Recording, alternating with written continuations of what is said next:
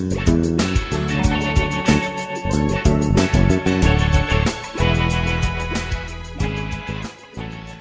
evening and welcome to this week's episode of Pop Culture Double Date. Um, this week, the gang, Gerald, Anaja, Maggie, and Darren, we went to see Godzilla King of the Monsters. Um, say hello, everybody, first. Hi. Hello. Hello, everybody. First, So, so yeah, we went to see Godzilla King of the Monsters. This is going to be a full spoilers podcast. Not that it really matters with this film, but you've been warned. It's a full spoilers podcast. Um, yeah, so this was really interesting film. It was definitely. Let me put it this way: this this is a film where I, I haven't had a film going experience like this for quite a while. I have to say, right? A film in which I was sitting there, like a film in which that really made me reflect on life, right? reflect on my life choices. What I was doing sitting in that cinema for like two or three hours, wasting my life away. Right?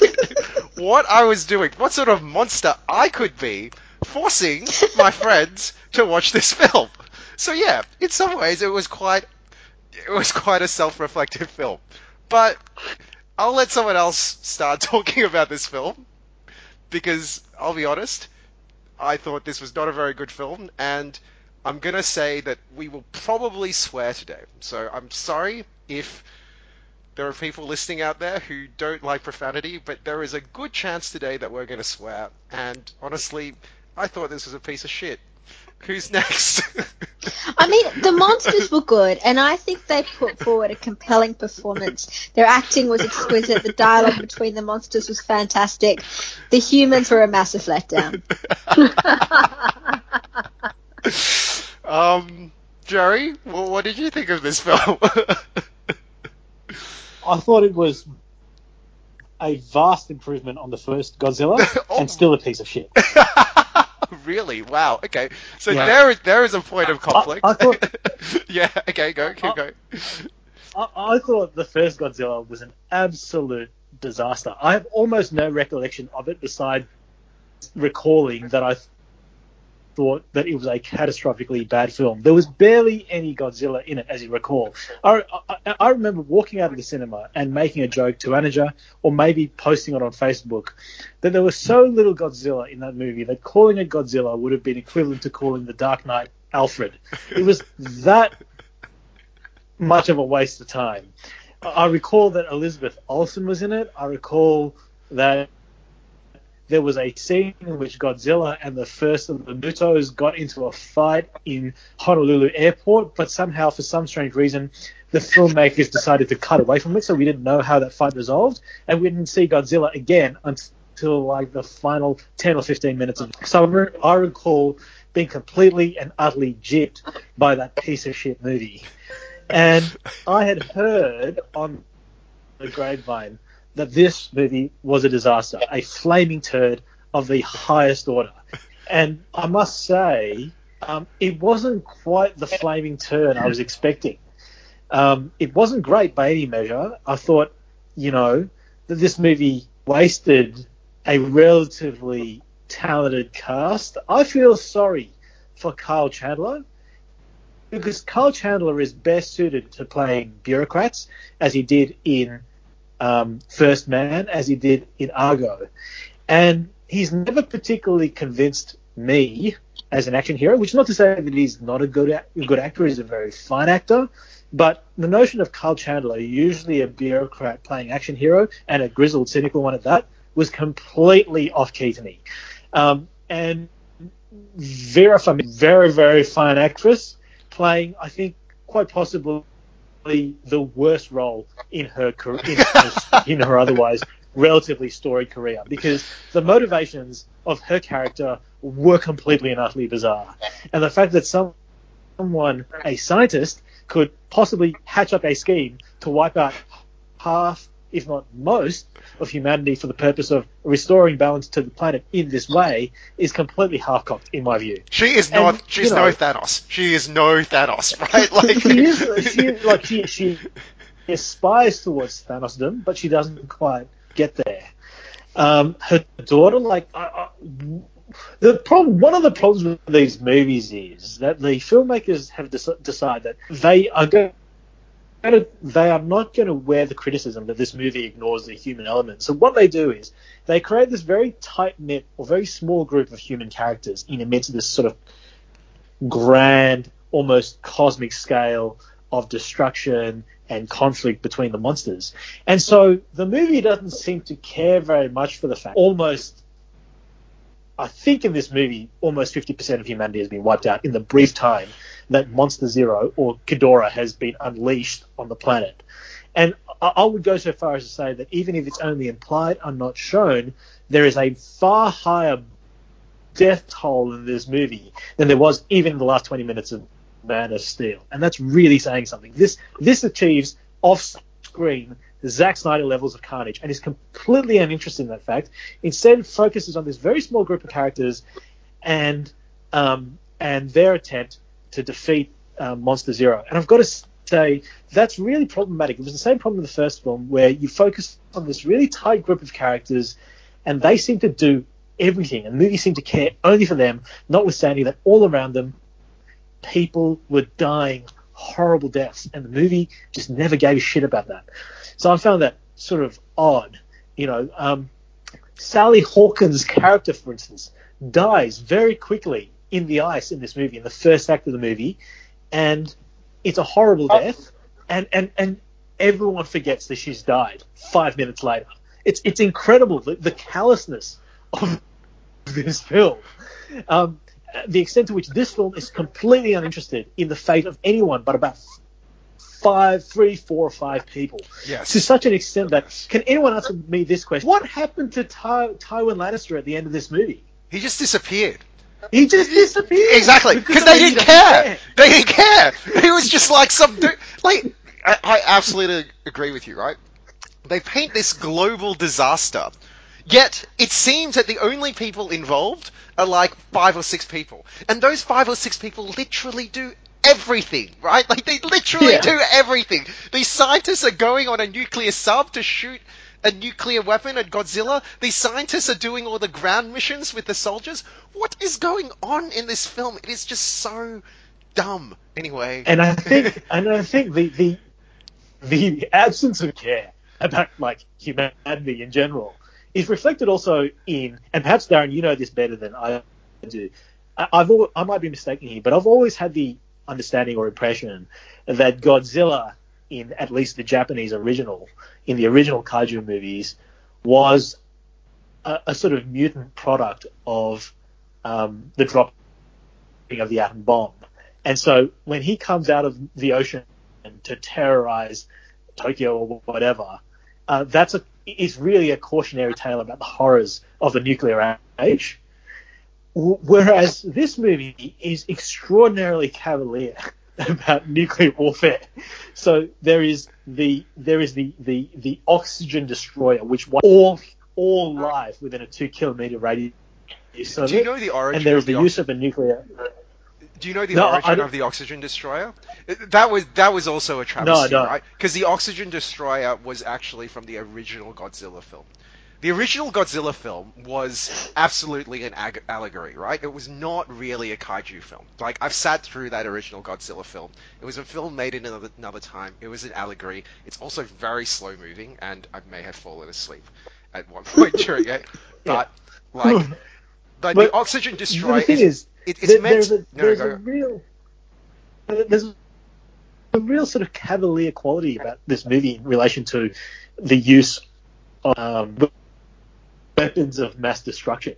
So there's the oxygen destroyer, which which is just lobbed over into the, the Gulf Coast of Mexico because they can, and there is also the use of the nuclear weapon to kill.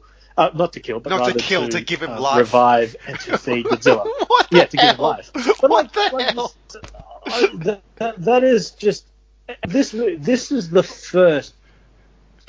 This is the first movie I've ever watched that is in of dropping a nuclear payload uh, because it gives life to Godzilla, and I just thought I just found that so weirdly cavalier. So you've got you've got this movie that's that's depicted, albeit off screen, the wiping out of bajillions of people, and that is completely sort of shrug emoji about letting loose weapons of mass destruction. Can, And- we, can we just have a quick, and it, it tells us we have to care about these five people. Jer- Jerry, can Yep. we can we just have a quick Jerry, s- that scene that you're talking about where they lob the nuclear weapon at Godzilla to revive him? That scene like is symptomatic. Well, it, it it's like this condensation of everything that is wrong with this film, right? Because if you think about it, there are all these plot points that actually, specifically for that plot beat, there's all these lines that kind of don't even end up anywhere. Remember when, like, Ten, Ken Watanabe first suggests the idea? He's like, we need all the wep- nuclear weapons we can get our hands on. And then, like, they only use one nuclear warhead. So what was the point of all these other nuclear wa- warheads, apparently, that they were going to bring along? And then, specifically to deliver the nuclear warhead, Ken Watanabe, a guy who is he's just a scientist, he's not a soldier, he's not like got superhuman like he doesn't have like particular strength or anything like that. He's the guy who decides to march out there and like give the bomb to Godzilla. It was just such a dumb like Yeah, it was so this? dumb. And then Um, and, and then, it was so so racist as well because there had to be a white guy standing as the hero at the end of the movie, right? so Kyle Chandler couldn't volunteer to take the bomb to Godzilla because Kyle Chandler's got to be alive at the end of the movie, right? Whereas Ken Watanabe has to sacrifice himself, and it was just so ridiculous. There were so many other people who could have gone in, but it has to be it has to be the underqualified, nerdy scientist guy who can't speak English properly who has to go in to to revive Godzilla by blowing himself up. But- I mean, but it's I- only it because- just but so frustrating. But there's literally, like as you said, there's literally only five people in the world who could have done that job, apparently, according to this film. Right? Four of them who were scientists who were not even like, what? This is like a crazy film. Yeah, and, and and this sort of condescending nods to diversity in this movie, like like like like having Jung Ji in it for no real reason, and having her play two characters. Were you aware that Jung Ji played two characters in this movie? Mags, Because Mags was she- aware of this, I think. She not only plays like the one who hangs out with the main crew, she plays the random Jung Yi character who watches Mothra being born, leaving um, its cocoon. Um, and I reckon people would have sat in the min- cinema completely confused about that, even though they showed subsequently photographs of um, Jung Yi and her twin. Um, uh, you know, sort of as she's as she's going through her childhood memories. So Mm. look, this movie I think was largely at the human level a complete mess because it was so uninterested in the in the magnitude of the crisis that it was portraying and unleashing and almost gleefully celebrating, while while focusing entirely on the fate of, of you know three, four, or five really pretty uninteresting people yeah. and that really detracted from some from moments of really quite impressive spectacle. I mean, when when when Monster Zero first ha- fights with um, Godzilla in Antarctica, that's impressive. That re- really was impressive, and because there wasn't a city in sight, uh, we didn't have to sort of imagine the scale of the carnage and um, toll of human life that was involved in in them fighting against each other. Unlike the final um, the final fight in Boston. Now, can I just say there are there are some who would who would suggest that monsters laying waste to Boston is an improvement. Um, there we go. I'm not necessarily going to disagree with them. Monsters laying waste to Fenway Park might be an improvement, but I mean, it was so cacophonous. It was so long. It was so focused on the on the on the fate of this boring family that that final act was just a complete write-off. I think. I, I, you know, so whilst this movie wasn't quite the absolute catastrophe that I was uh, led to believe that it was, um, it sure was no masterpiece either. Yeah, okay. Mags, what do you think? Well, firstly, thank you for dragging me to watch the movie with you, Darren. Yes, I know. the, the real story is that I am the monster. yes, I understand. I understand. It was an allegory. I accept your apology. I accept your apology. Um, it was a terrible movie. I actually, surprisingly, preferred the first one over this one. um, I found the action sequences, um, by and large, incoherent and difficult to understand, much like I found the human characters and the relationships. I started to laugh when the submarine found this. Like none of the none of the scenes matched one another or had a relationship to one another. So when the submarine, for example, was going through underwater and found this ancient city with this ancient civilization who had actually detailed all of the um, kind of births of the various titans and Godzilla's relationship to them, that seemed to completely contradict Zhang Ziyi's character, who had said before that there was no written, record of anything. Um, that just made no sense to me. And then this whole sort of focus on having to get out of the radius of Godzilla at the end, you know, he was about to go off. Whereas in every point in time, every single um, monster is meant to be emitting some kind of radioactive, you know, pulse or something like that. So humanity necessarily was getting wiped out anyway through radiation, so it made no sense to me. Yes. How did how did Godzilla all of a sudden t- turn from being um, an enemy to being a friendly and someone that Ken Watanabe was willing to like lay his life down for, and his final words were something like "my good friend"? Look, that made no sense to me. Um, and then the post the the credit scenes after the movie ended when they were showing the um, media headlines, um, implying that wherever the monsters went, there was this regeneration of life, like you know rainforest, balloons in the Sahara. Whereas if the monsters are all emitting radioactive rays and they're pretty much the same as like you know Hiroshima, uh, you know. Uh, very many Hiroshimas or Chernobyls going off. That makes no sense whatsoever. Um, so I, by and large, I spent the movie taking my glasses off and rubbing my eyes and putting my glasses back on, and and hoping for the end because I was getting really really hungry and we hadn't had dinner. Um, so thanks again, Dan. I appreciate it. No worries, Mags. No worries. um, yeah. Look, I, w- I would I would echo what everyone else has said because I 100% agree that like none of the human motivations made sense in this film. Um, absolutely, I did not understand what any of the humans were doing. Like none, the human that we were supposed to identify with the most, Kyle Chandler's character. I, for whatever reason, I didn't feel, I didn't feel engaged with his story to save his family like I didn't really understand what he was doing. There was one scene where he runs out and one of the characters asks him, "What are you doing? You don't even know where your family is. Why are you leaving?" And he turns around and says, "Well, I'm just leaving." Or he says something along the lines of, "Well, I don't really know where to look for them either, but I'm leaving." It's just like He says no, he no. says they're all I've got. So it's, it's just like that. That's not a response to the question you were asked, buddy. Like, what the hell are you doing? Dr. Serizawa, Ken Watanabe's character, I had no idea why he thought that Godzilla was helping. Like, I didn't understand his plan. I didn't understand his plan. It wasn't like he was actively communicating with Godzilla. He just was like, he's our friend. Yet nothing Godzilla has done has really suggested he is a friend of humanity, right? Like, I didn't understand. Like, the only, like, Ex- we. Except in fairness, in, in fairness, Godzilla was the goody in the first Godzilla. He he comes out of the ocean to kill the two Mutos. Um, in the But that first doesn't mean he's on the so human that's side. Yeah, yeah. No, no, no. He's on the. pl- It's sort of on the planet side.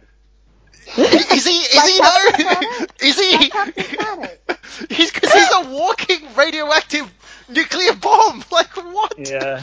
No, you guys, you, you've got you've got me. That that made absolutely no sense. Sorry, guys. I, I didn't. Continue. I, didn't understand. Like you know, in, in, in a, this was the weird thing about this film.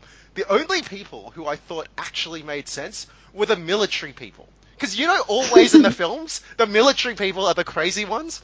And in this film, the military guys were like, you know, we really should find a way to destroy these monsters that are just like destroying our cities. And I'm like, yeah, that makes sense. You know, that really makes sense. So I could not sympathize with the heroes at all. I didn't know what they were doing. I didn't understand their motivations. It was just this hectic mess. And then, look, okay, the one point that I do, I'm not 100% agreeing with Gerald on is that I didn't really like the action in this film. And I, I think it was because a lot of the action was filmed from the viewpoint of the people. So a lot of it was like really shaky cam and like things just falling down. Like when I see a monster film, I want to see pan out shot monsters fighting each other, right? Like punching each other in the face, like electrocuting each other, like giving themselves, giving each other the what for, right? And to be honest, I thought that the first, the 2014 Godzilla, 2014? I think it was 2014. The 2014 Godzilla film, even though the fight scenes were shorter and there weren't that many of the fight scenes, there weren't that many of them, I felt like when the fight scenes were there, I got a monster punch up, right? Well, in this film, what I got instead were like these very atmospheric moments where like you see monsters shrouded in clouds, like screaming at the sky or whatever it is, right? But I didn't really get the punch up that I really wanted, right? Like, I felt that the Muto fight with Godzilla was more satisfying, and like, I still remember the way Godzilla finishes that fight with a Muto, right? Where he like rips open the jaw and like breathes fire down its neck. I was like, that was a pretty, pretty cool fight. I, I didn't really get the same thing with Ghidorah and Godzilla. They kind of just like shot beams at each other, and the way Godzilla destroys him at the end is that Godzilla doesn't even do anything. He just like explodes as a nuclear bomb, like twice, and then like there's basically afterwards it's implied that Ghidorah's dead and like Godzilla's biting his head off. It, it was just like it, that didn't feel satisfying to me as well, right? And finally, Mags is right. Like all of those human characters should be dead ten times over because they keep going on and on about how Go- Godzilla is like Chernobyl. Yet Millie Bobby Brown is literally standing like Millie Bobby, Bobby Brown has the world's thickest plot armor. Like, how did she survive that? Right? Everyone around her is dead. Only these five, like these three people that like we see are the sole survivors. Yet they're standing like what seems like 50 meters away from Godzilla, who is supposed to be like giving off Chernobyl levels of like radiation. And they're just like they're fine. This is just like such a bizarre, bizarre film. Anyway. It's pretty unacceptable. like that, that, that whole radiation thing. It's a bit unacceptable. Don't you think? Yeah, it makes no sense. It actually makes no sense, it, particularly given that they keep talking about it, but then they're there at the same time. But I, I think this it goes to Gerald's point where it trivializes the horror. Because Yeah. if you think about it, like what's actually happening around the world is really horrific, right? There are these monsters that are radioactive that have just risen up and just running rampant through cities, killing people, whatever it is, right? And then the way the film deals with it is like it trivializes. It's like, ah, don't worry about it, right? Yeah, mm. like flowers are growing where the monsters walked. It's fine. Yeah. Don't worry about it. It's like, what are you talking about? Like, Boston got destroyed. You know the scene, the scene that really horrified me was actually, like, because I think a lot of the fight scenes before this scene were not in major cities, and then because they had the Isla de Mar, Isla de Mar scene, I want to say, and that's an island of eleven thousand people, and you see some of the people evacuating, and all these people died there, which is horrible. But then you see Washington D.C., which is a city with millions of people, and it looks like it's the apocalypse, right? because, like, you know, the you know the Capitol is flooded. It looks like basically fire and brimstone. It looks like none of the buildings are, are around anymore. It just looks like it's under the sea. And like somehow people aren't shocked by this. It's just like, oh, okay. I guess we'll come here and like fight the monsters. Oh, I don't know. I don't know. Anaja, is there anything you want to add? No, I think I said it all. The monsters did a good job. The human stuff was just, just unwatchable. And towards the end, I was messaging Gerald saying, "I really don't care if this kid lives or dies. I just want to leave." like, like you didn't care about her because she had such thick plot armor and because her whole storyline was ridiculous. Like how how was she able to operate that thing? Yes. Like there's one person in the world who can operate it, her mother, like a genius scientist, and this like fifteen year old kid. Like, huh? Yeah, How exactly. How did she not die when Ghidorah saw her and specifically targeting her? Right? Like, I'm pretty sure a whole boulder fell on her while she was running, and she just kept running. So, do you know what was so dumb? Okay, like there's so many really dumb moments. There's a, you know, when Kyle Chandler, like, they're they're fighting the monster, and then they just agree to let Kyle Chandler down onto the ground to find his daughter, even though they have no idea where she is. They literally have no idea where she is, right? But they're just like, okay, it's fine. It's like a monster invasion. You you just go on the ground and look for your daughter. It's fine. Don't worry about it. And we'll send a team of soldiers with you as well. that, that'll work. That'll work. And then it's like he has this bright idea. She'll be at home. And the way this film works is basically he says she'll be at home. And it looks like home is literally a block from Fenway Park. It's so weird. It's so bizarre. It's like on one level they're trying to tell this story of this global calamity, yet on this other level, like it's a really parochial film, as Gerald said, which is just about five or six people. And who cares about everyone else? It's ugh, I don't know. I don't know. You know, I was I was hopeful for this film because um, I had I had read some reviews that were like, it's okay, it's it's not it's not horrible, right? And I, I actually thought that this was a legitimate horrible film, and I, I, I was I was I was disappointed because, like in the same way I was disappointed with the Predator because remember when we did the Predator, like I like the Predator franchise, I like it a lot, right? And to be honest, I like Godzilla as well, right? Like I'm I I've actually seen the Japanese Godzilla films, right? Like I remember when I was a kid, I'd go overseas to see my relatives and they would have pay TV and I'd spend the whole day at home and I'd watch Godzilla films back to back. Now, it could be nostalgia and I'm not saying that those Japanese Godzilla films were good films by any stretch, but they knew what they were. They knew that they were B action and that you needed to see monsters just legitimately fight each other, right? Like punching each other. And like this film, I don't know what they thought they were trying to achieve here.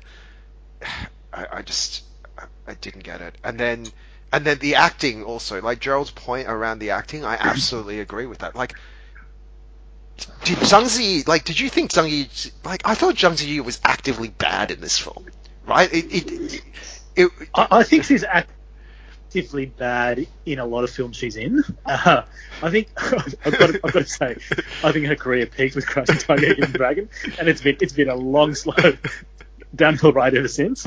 Uh, so I thought I thought I thought she sucked in this movie, and um, uh, and and the casting of her in this movie was such a sop towards trying to cash in on Chinese audiences. It was every bit as blatant as the casting in Kong Skull Island of the Chinese woman in the Great Wall. It was it was that bad.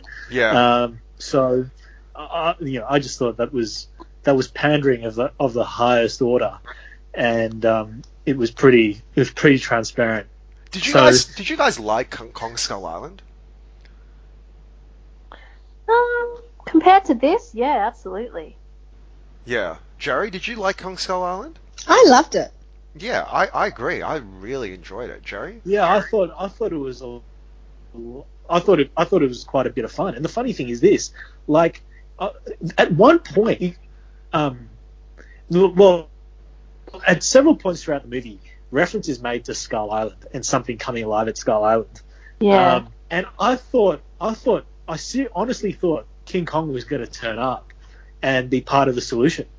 Um, but he's just, and there's at one point a photograph on someone's computer of King Kong, but he's not there. And you're like, well, it's, it, it, why would you not, why would he not play a role in this? Given the scale of the catastrophe with which we're confronted, it's kind of like when in, uh, in, uh, Thor 2, the galaxy was at, under threat of being completely annihilated, and none of the other Avengers showed up. Um, so I, Yeah. I just I just found that weird. I know I know they're trying to I know Warner Brothers is trying to build a sort of monsters cinematic universe, comprise and the, the films in it have thus far included the first and second Godzilla, Kong Skull Island. I think what is it? What what what's the what's the title of the Dracula Begins movie? That that was meant to be part of that cinematic universe. As Dracula Begins? No, no, that's a Yeah, monsters universe. But the monsters and the, I think it's a different type of monster, right? I Yeah, think they've got the they've got the big monsters, and then they have the, like the the old. No, school- you're right. You're yeah, right because there's a there's there's the there's the Dracula one, the Frankenstein one, and I think that's why they also sought to reboot the Mummy Yeah, as part of um, as part of that, that slate of, Yeah. of of traditional sort of um, Saturday matinee type uh, monster villains. Yeah. Um, but I, think I think this has been, with the exception of Kong Skull Island, pretty catastrophic so far. Uh, these movies, I don't know, I don't know what the take at the box office of this movie has been. Um, I doubt uh, it was enough to knock off either one of Avengers or John Wick three or um, or Aladdin. Um, so this is just a this is just a bad all out, and I I honestly hope that it flames out of the box office, and particularly in China, so that uh, so that we don't get subjected to another one of these. They've been pretty terrible so far. These movies. Yeah, it, it just feels weird, right? Because I really enjoyed Kong Skull Island, and it's kind of like they clearly have people there who can make good films, but for whatever reason, like this, this, I don't, I don't understand, right? Like, how can you make a film like Kong Skull Island, which is a genuinely enjoyable film where you care about the human characters and you care about the monster, and then go to this, which is just this crazy like incoherent mess.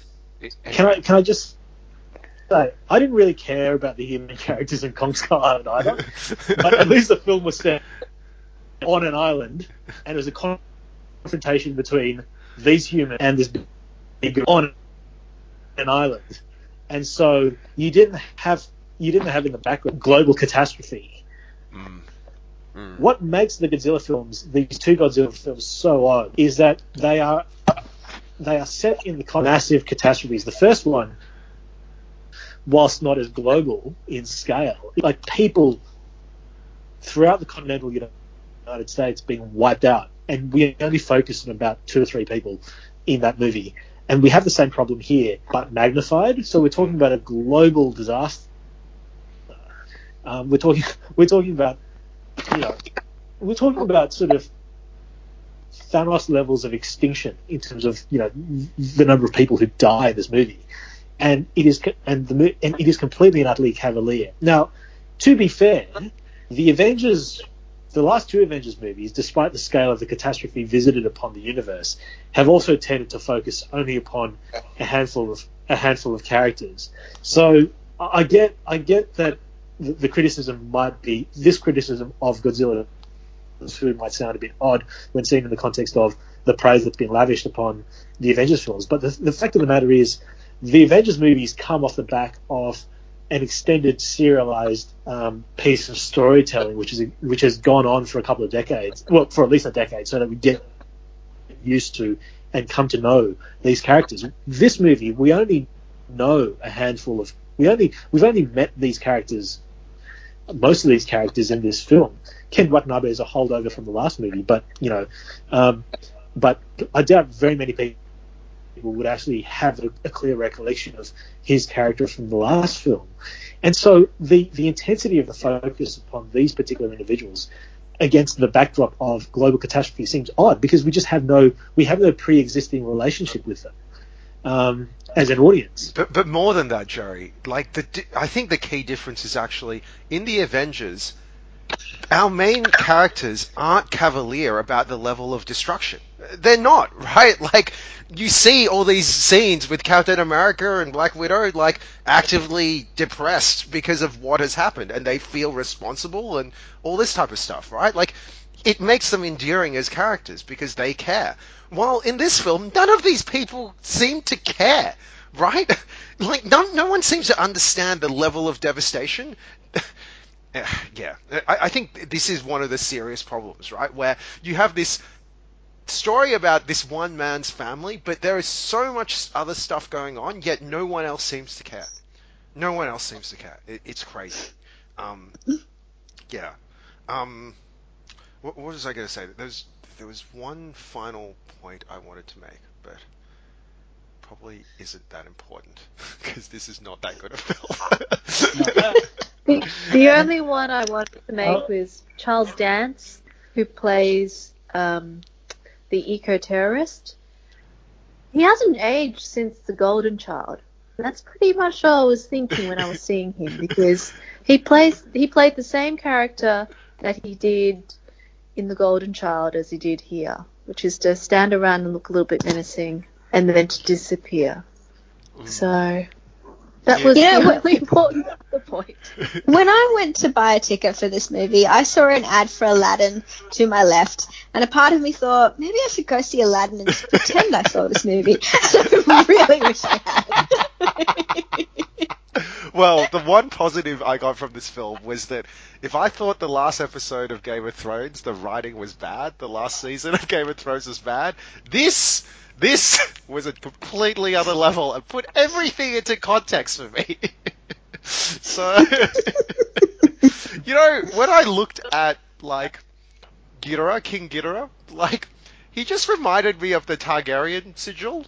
I don't know. I'm, I, I'm clearly just Yeah, still the on- Hydra. Yeah, Yeah. yeah, yeah. Yeah. No, there is actually a shot um, the in which Monster Zero does carry um, Godzilla up above the clouds, and the movie And let him the go. movie goes a bit quiet for, for a second, and it's exact. It's very reminiscent of the shot in the Long Night, in which um, uh, in which Drogon and um, Rhaegal fly Yeah. above the clouds, and there's a moment of serenity in the in the in the battle for Winterfell.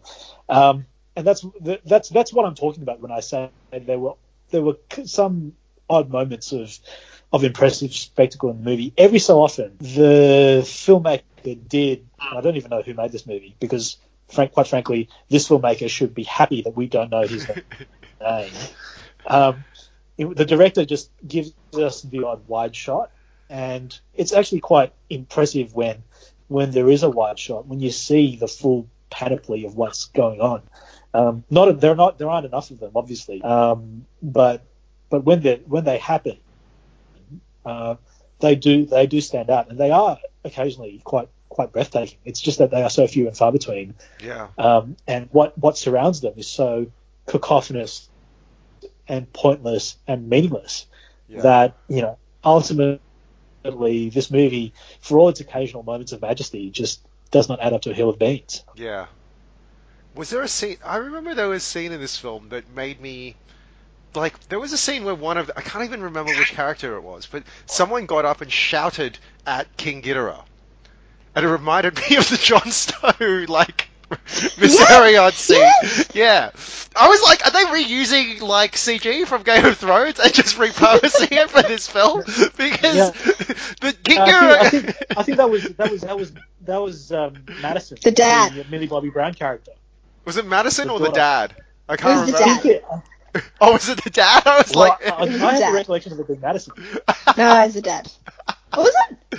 I can't. Uh, It doesn't. It doesn't. Honestly, it doesn't even matter.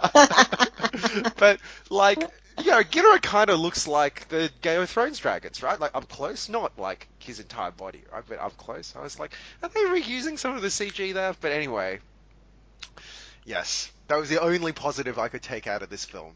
That it made me look, feel less bad about Game of Thrones, albeit briefly. Because there are depths that can be sunk to. um, yeah. What, what, no, no, go what ahead. happened was when they when they discovered Atlantis under the ocean, I was seriously hoping that Aquaman would turn up uh, because the, the sheer absurdity of Aquaman turning up in this movie would have been a vast improvement. I think this guy was actually the director for for Aquaman. No, no. James Wan was the director for Aquaman. Oh, No, no, why no, am I no. thinking James Wan? No, no, no. James, James Wan. Yeah, I did not direct this film. Oh, okay. Sorry. Yeah. Um, I take it back. I'm sorry, James Wan. I Yeah. apologize. yeah. You should apologize to Jerry as well because he loves James Bond. Sorry, Jer. Sorry, Jerry. Sorry.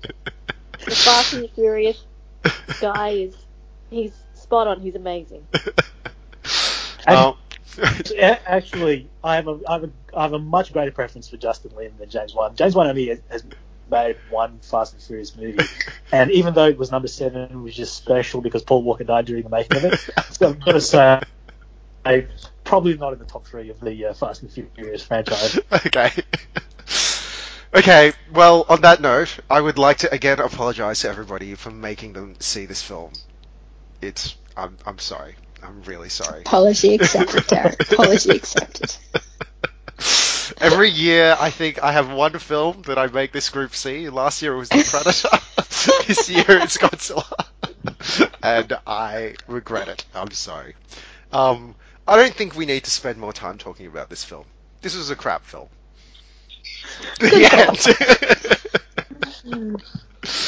Does anyone want to add anything else?